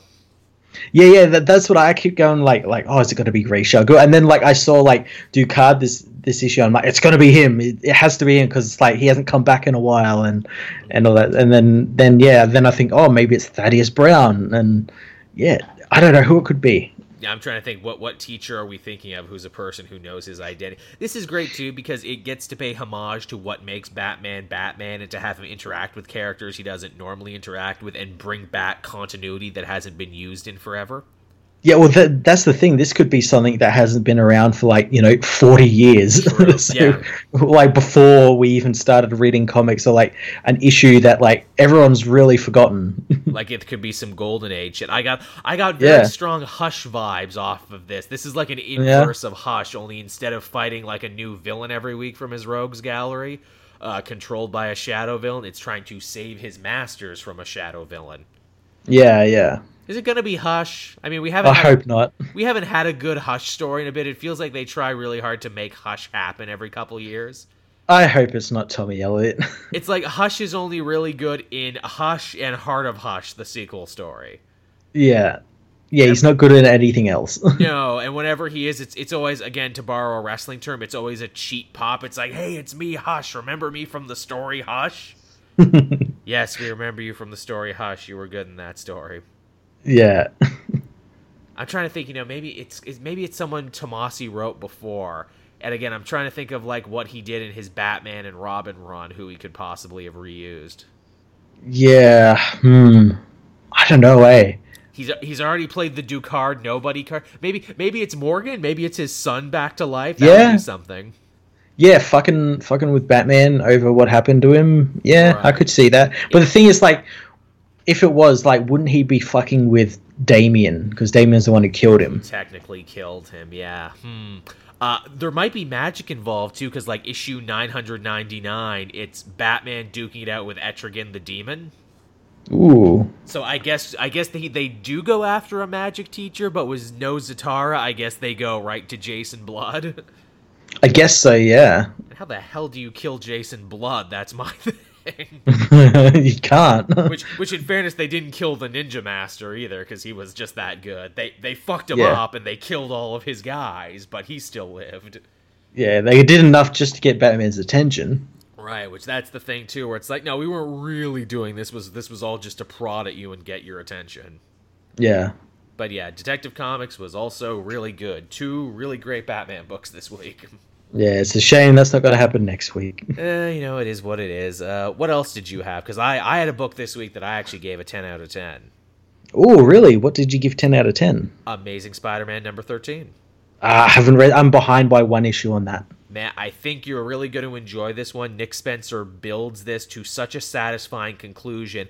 Not even really for Spider Man, but more for Jonah because you know the villain is revealed. You know who's been fucking with Spider Man and Jonah, mm-hmm. and it's a person you wouldn't expect, and it's a person whose life was so negatively infa- impacted by Jonah and his work. Both as a journalist and as a man, he basically has no choice but to reevaluate everything he's ever done, and he apologizes to Spider Man, and he does all of this stuff you wouldn't expect, and it's such an amazing moment of growth for Jonah as a character. Is is is the is the villain Robbie? No, actually, that would be crazy, but no, it's not Robbie. Ah, okay. It's someone. I don't don't don't tell don't I'm tell me I want to I to read it. it, it's someone you it's like you know it might have been the first thing to cross your mind but the way they do it and the reason why is what makes it very interesting and i think this story awesome. Is super profound and super topical in an era where we talk about fake news more and more Mm-hmm. to think that jonah created yet another monster because of his penchant for fake news he, he was in before anyone else I think that's great, and the whole story was about that too, because you know the scorpion comes back, and the spider Yeah, yeah. come back, and the human flies, and it's like, well, what do all these characters have in common? Oh, oh, Jonah helped create them. Yeah, yeah, they were all revolved around him. That's that's I think the last issue I read where the the scorpion and all them sort of appeared. Yeah. The the new villain is in that he's the next link in that chain, and you're like, oh. Ah. And Jonah has this amazing moment of just getting it and being like, oh wow, I spent so much of my life crusading against a guy who I now know was just a kid trying to make New York a little safer. yeah. It's it's really solid stuff. I it's my favorite Spider-Man story I've read in a very long time, and I think it's the best Nick Spencer has done on this book yet. Awesome. Like if he can keep stuff coming like this, man. Jonah's had a lot of good growth from learning Sp- uh, Spider-Man's secret identity in the Zdarsky book to actually coming to terms with everything he did wrong. Here, it's a it's a bold new era for Jonah. Yeah, they've changed him, but also kind of kept him the same as well. They were sure to say where it's like, look, you you were always a dick, hating Spider-Man or not, you were always going to be a dick. You Yeah. were, you were always one-minded. You always had your own biases as a journalist, but you were a complicated dude too. You know, you did lots of good things, and we're not going to take that away from you. No, no. And that's what makes him so fascinating. He's a complicated character. Yeah. Now, uh, what else did you have there, Matt? I had two more books. I had I I gave the the big judging by the numbers on it, the big book everyone was looking forward to, and that was ah, yes. Superman issue seven. Oh, yes, yes, the big, long awaited return of Jonathan Kent, but he's not the same, is he? I just read this before we started. well, well, since it's fresh in your mind, what did you think about it? I didn't. Eh, okay, I didn't hate it until the final page where I just slapped my head and I'm like, no, really? I I I didn't I didn't like it or hate it. I on middle, but I I didn't like it for the reasons that ninety nine percent of my co- my comments hated it for. Right. I hated it because everyone it was written like a fucking weirdo. Yep. It was just so fucking weird. Like the, the dialogue was so fucking weird. Yeah, like no one told. Like it was. It felt like he was writing the Man of Steel miniseries again. Like he'd completely forgotten that he he'd written all the issues before leading up to this, and then like reverted back to that really True. weird like inflection he has on these characters. E- Everyone's motivations are all wrong and all over the place. Where it's like, son, son, I'm so happy you're back. I missed you so much. Oh well, Dad, it was seven years for me. What? How could that happen? We gotta go see. Uh, or then you know, John asks, oh well, what about Mom? Did she make it back to Earth okay? And I'm like, oh, you're only asking that now. to be followed up by the fact that Superman's like, "Oh yeah, your mom and I are fine. We're not living together anymore, but we still meet up for booty call sometime because she said you don't need her anymore." Even though you were a little boy when she left, even though she said when she first got back, "Oh yeah, as soon as he hit space, he grew up super quick." Well, see, no, see, that's the thing. Like in the Man of Steel series, it's pointed out that Lois goes along for the story, like to look after her son, but she's going out because she she'll be able to get a story that no one else can actually get. And then in this this issue, that's like thrown away, and she leaves just because She's a she becomes she she's overwhelmed with how Superman is seen in the universe, even though she would know yeah. how Superman is treated in the larger galaxy, uh, and B, her son's like, uh, he could look after himself. Nothing, no mention of like the story or anything at all. No, ben, just forgot that. It's been too long Yeah. now. Which again, Bendis probably wrote that six months ago. yes, so, everything now is just completely different. yep, completely different. And the big resolution at the end of it is like, but Dad, I need to tell you, I think Grandpa might be crazy. no, really? The guy who was Really? for Doctor Manhattan, the guy who killed a bunch of people, the guy who tried to blow up Metropolis with a fucking death cult. really? Might I really hope in the next issue, like like the first words out of like Superman's mouth is like, "Oh no, shit, son." Yeah, I tried to warn you against this. yeah, I tried to warn you literally nonstop, and yet still wouldn't put my foot down. But no, he might be crazy. also, Lobo makes a cameo. That was cool. That was fun. I like that. That was fun. I'm glad they didn't fight because it's like, well, last time we saw Lobo, he was like helping out with the Justice League, and he was on Batman's backup Justice League. He's basically a Yeah. good guy now. Yeah, and that's what he was. He, he like he, he took John down a couple of pegs, which was nice. He, he busted his balls, but that was it's like, yeah, Lobo should bust people's balls. yeah, but uh, I I liked like seeing John like get out and like like help those people and everything. Like that's something like he would do and everything. The weird thing is that the people that were infatuated, like the that made Lois like kind of question being out there, they weren't so much with like John No, like they like they didn't even notice this kid wandering around with the exact same symbol powers and all that sort of stuff. They no lois lois. Again, in classic Bendis fashion, he doesn't actually care about writing John, so he made this story all about Lois and how it affects her. same with like jor-el like he's he wears the house of el symbol. Why isn't he re- like regarded as royalty? Is they, they kind of explain it away it's like oh she's married to to superman like how does anyone know that Yeah, how do they know? You're like, yes, does everyone outside of earth know who superman is Is his secret identity everyone on earth is just clueless that, that begs a million questions. You're right, where it's like, do they all know? Well, how do they all know? Does Superman just go around and be like, time to go back to my wife Lois on the planet Earth where we live? do, you, do you want to see a picture of my wife Lois? he's, he's totally that guy. Every alien he says, oh hey, you know, look at my son's baby pictures. Okay, super. thank you for saving us, but like, can I can I go now? I feel I, I feel like you're holding me hostage here because you saved my planet from a sun eater. But yeah, Uh, it's weird. It's just it, weird. it it's really weird. They we get kind of like a like a half reason as to why John is now 17 years old. It involves like black holes and him going to either. I I, I got I understood that because like time works differently with space, where it's like the the light years and everything. Um, it but yeah, it still doesn't. It's like half explains it. It, it happened because of black holes and wibbly wobbly timey wimey, and not at all because Bendis couldn't be asked to write a young Superboy. Yeah, and as as I said in, in my review, we're gonna find out why he's he's this age. You just need to read the rest of the story when when it comes out. And of course, and of course, everyone in, in the comic section is like, no, I don't want to be patient. I want to know now, so I can hate Bendis more. Yeah, really. Have you seen this shit that's kicked up? Maybe we talked about this before, but now that a version of Conner Kent Superboy is back in Young Justice, I'm seeing a bunch of people talk mad shit about John now for the first Oh, yeah, time yeah. ever. Yeah, they they've completely switched. Yeah, these people that were like like lauding John's like yes yes we have a Superboy he's he's so good and then kind of comes back they like drop that suit. It's it's like Woody and Buzz. Yeah. Buzz Lightyear comes back and Woody gets dropped into the pile. And again, it's like guys, guys who are for it and guys who are against it.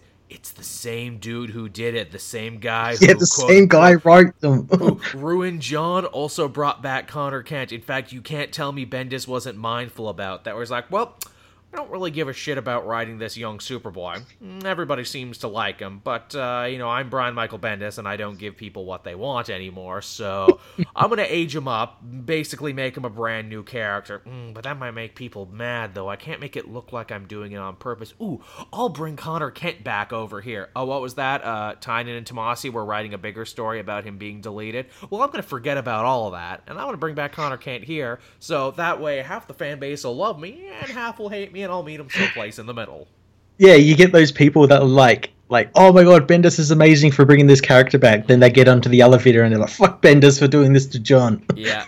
And again, you know, comic writers do it all the time. You know, I think my buddy Yeah. Sal said it's it, it's the Joe Quesada school of writing, where it's like you can't please everyone, so you might as well go 50-50 on it. Heck, you can even say Nick Spencer did that, where it's like, well, some people are still mad at me for some stupid reason over my Captain America and aren't in love with me writing Spider-Man, so I'll bring uh, the marriage and relationship back. Yeah, yeah, I'll, I'll make a compromise. Do it half and half. I'll do it half and half, and then they're like, "Ooh, Spencer, you." I I'm mad, but I'm happy. But oh oh, you wascally wabbit, you. you Yeah, no, writer. This issue was like, eh.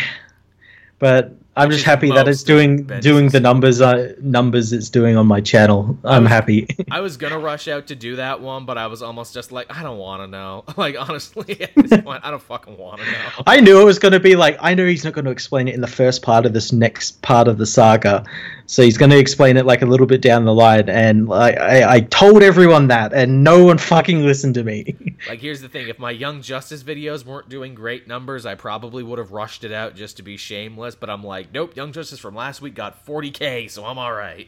oh damn, that's I good. know, I know. And to think I was this close to not doing Young Justice videos because I'm like, man, my last TV reviews didn't do good. The audience Yeah. wasn't really there for That's it. exactly why I said no. I'm not going to do it this time. Yeah. No one fucking cares, but apparently they fucking do. Apparently they care about this one. I'm I'm even getting full uh full of my britches too because it's like, ooh, it goes on a hiatus after next week to like maybe summertime again. Ooh, maybe maybe I can use this Friday slot to experiment with more animation. You know that Broly movie came out. I should talk about that. I should talk about all this other stuff. I'm like, you know what's gonna happen? I'm gonna do one video on an animated Yeah. thing that's not Young Justice. It's gonna get like 500 views, and I'm like, well, that was fun. Now it's done.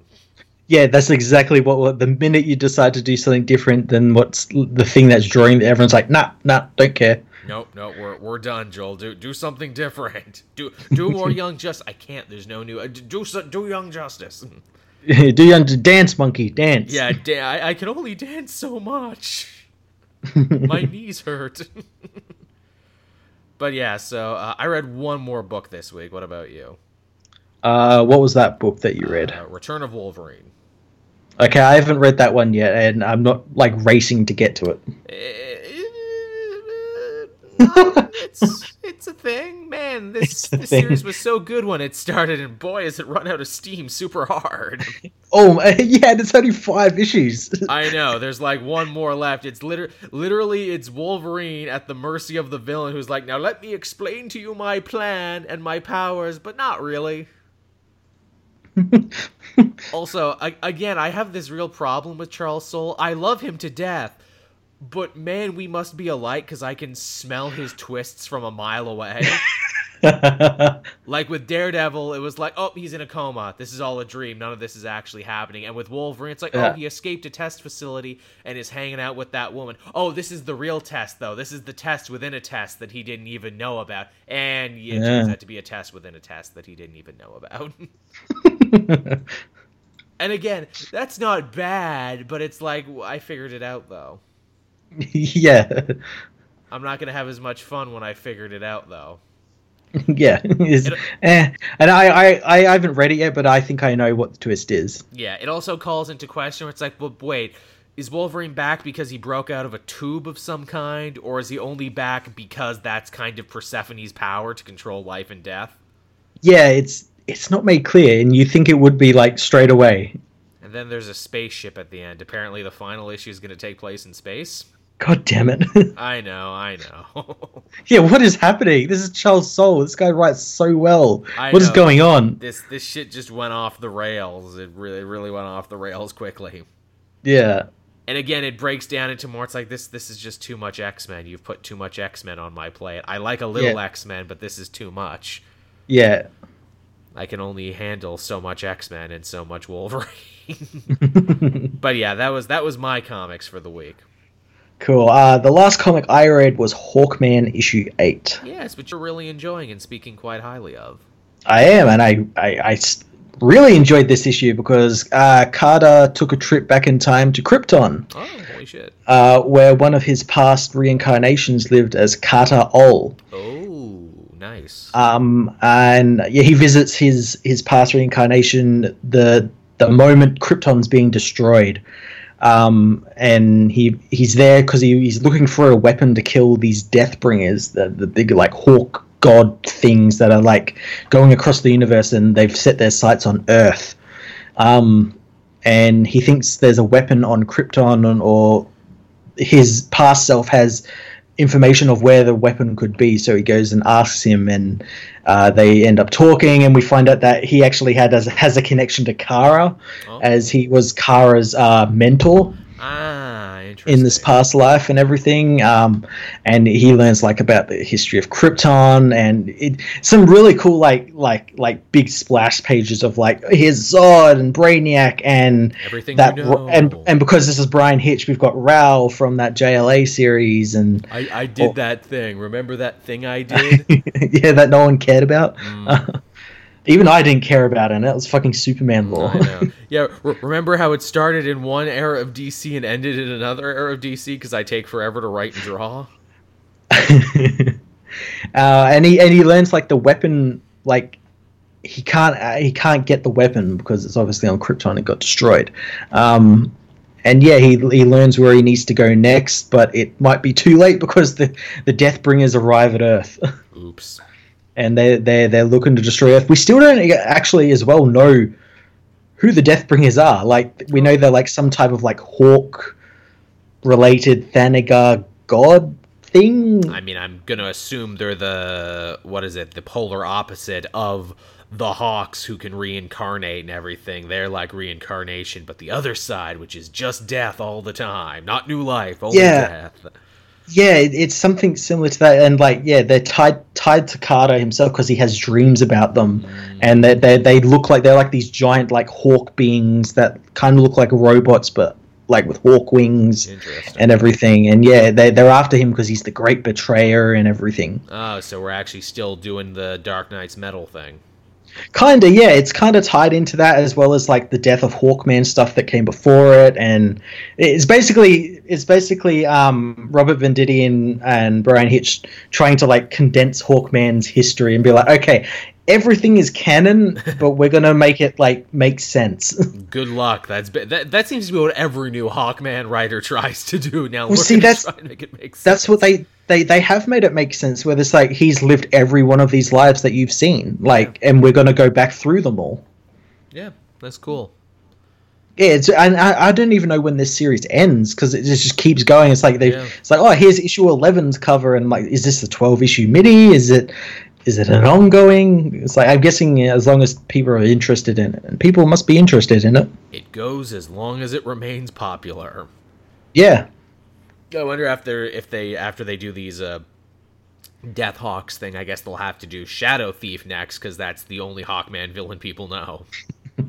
yeah, may, maybe, or they'll ma- might make some more new ones, or maybe spin it out of like the stuff that's happening in in Justice League at the moment. Oh, like he goes cool. goes back to Thanagar or something. He kind of has to, especially now that we've written Yeah. all this new shit about Thanagar and that it's actually super fucked up. yeah, yeah. That that would be great because then you could have new uh original recipe Hawkman duke it out with the shitty Savage Hawkman of the new Yeah. 52, and you could finally have that fight. Yeah, that'd be pretty cool. I'm all about that fight. Actually, that's that sounds actually very good. Th- that might pick get me to pick it up if that happens. I will have to actually read that because I have such a love hate with the Savage Hawkman. Where it's like, oh, so we're just gonna try and make you into a Wolverine in the DC universe. Yeah, now? yeah. It's this is the edgy new Fifty Two Hawkman that everyone will love because he's edgy. Written and drawn by Rob Liefeld. Yeah, and it shows. It's a it's a total Rob Liefeld design. Can you believe Rob Liefeld continually gets work even into the modern era? you can do anything, people. He- again, that's right. If Rob Liefeld can keep getting hired regularly, you can do anything. Also, apparently, Rob Liefeld's a very nice man too. So, I mean, yeah, maybe that was just helping out a buddy. yeah, but him and his jeans. Yeah. Hey, man, I gotta make uh, I, I, I gotta make a car payment this month. Can you give me a buck? Uh, we got Hawkman, I guess. You want? Sure, I'll make Hawkman. What, what if his suit was a weapon and he was a weapon and everything was weapons? Okay, sure. and it was ed- edgy and literally edgy. Everything on his suit had edges. And okay, what are you gonna do for Deathstroke? Again, everything is a weapon, also with weapons. Did, didn't he also do Hawk and Dove, or did he just draw Hawk and Dove in the New Fifty Two? I want to say he just drew because I do remember seeing that awful drawing of Hawk and Dove, like when the New Fifty Two came out. But I, I want to say he also he no, was it Scott Lobdell who did it? Maybe. I, for some reason, I'm remembering Scott Lobdell's maybe just like shitty art and shitty writing. I, I know, you they, know. they've collaborated on something before. Yeah. that's Yeah. that's that, everyone. So I guess that's the comic multiverse for this week, everyone. Man, this week went so quick for me, It did, yeah, and this episode went quick. We're already up at like an hour thirty, which is usually our time. yeah. So again, you know, if you like the episode, be sure to like, favorite, subscribe, uh, smash the bell. I think is what the kids say nowadays. I think that's what you're supposed to do, so YouTube will remind you when we do stuff. Don't smash that like button. Smash that bell. Smash the bell, which is not a like, but it's different. But it lets lets people know and stuff. And YouTube's hard. It's getting even harder now because they're getting rid of like like pre pre like uh scheduled like posts to like Twitter and Facebook and everything. Oh yeah, you know that's that's only a huge part of what we do. yeah, oh, we'll just get rid of it. Yeah, really, if I can't get that shit out to my followers, fuck. But we have a community feature now. I actually like- I actually like the community feature. Yes, it's YouTube trying really hard to be Facebook, but I have more followers on YouTube than I do on Facebook. And honestly, I've I've just been using it to like signal boost people and projects I like. I don't even talk about Yeah. myself on it. I'm like, hey, here's a new D and D show I like. Here's here's my buddy Tom. He's got a band you should go listen to. And here's my buddy Kerry. He's a wrestler in the South. Go check out his stuff. That's awesome. That's that's my thing. I'm like, well, see, I'll just use this to balance the karmatic scale. If I just do it to get more eyes on things I like, then that's fine. Uh, oh, but uh, my first post was actually telling people about Book Depository, which we have not shelled in a bit. But if you go to our Book Depository link down in the description, you can get all sorts of amazing comic books and trades for even better prices, and you won't pay a cent for shipping. I know uh, someone in the comment section just recently said that they bought some books as gifts off Book Depository using my link, which I am always super, super happy about because uh, you know that that goes right back into the show, everyone, and it's been one of the more Yeah. fruitful deals we've uh, penned over here. Uh, also, if you are a patron, you will get to listen to this episode first Saturday night when we're done recording before anyone else, and you can become a patron for as little as a dollar a month. In fact, when we did that special video with Tom, I noticed many people actually did become patrons for the first time. So you know, we really appreciate Yeah. that. Yeah. Hello to every, all our new patrons. Yes, and came in on that thing. patrons, too, and everything alike. Uh, what else there? Uh, also, the show is up on SoundCloud. I usually try and put that up on Thursday, the day after it airs on YouTube. So if you want to download the show and carry it around with you, you absolutely can. The SoundCloud stuff is ad free. That's our little gift to you to put it up in that version. Um, what else is there? Oh, it's on iTunes too. Goes from SoundCloud iTunes. Yep. iTunes on the same. A lot of people are listening on iTunes, man. For everyone who badgered me for years saying Joel put the show up on iTunes, I'm like, man, it's difficult. I don't. I don't I, it's worth it. yeah, I don't do the. Apparently, it's super fucking worth it because like the number of listenership exploded like 400 percent. Jeez. So it turns out we have many Apple people. So if you're an Apple person listening, hello. Thank you for listening to this show on your device. We appreciate that one. But uh, yeah, I think that's all the shelling we're going to do for this week, everyone. Again, thank you so much for watching and listening. We really appreciate it. And Matt and I will be back again next week with more comic multiverse goodness. yeah. Bye bye. Bye.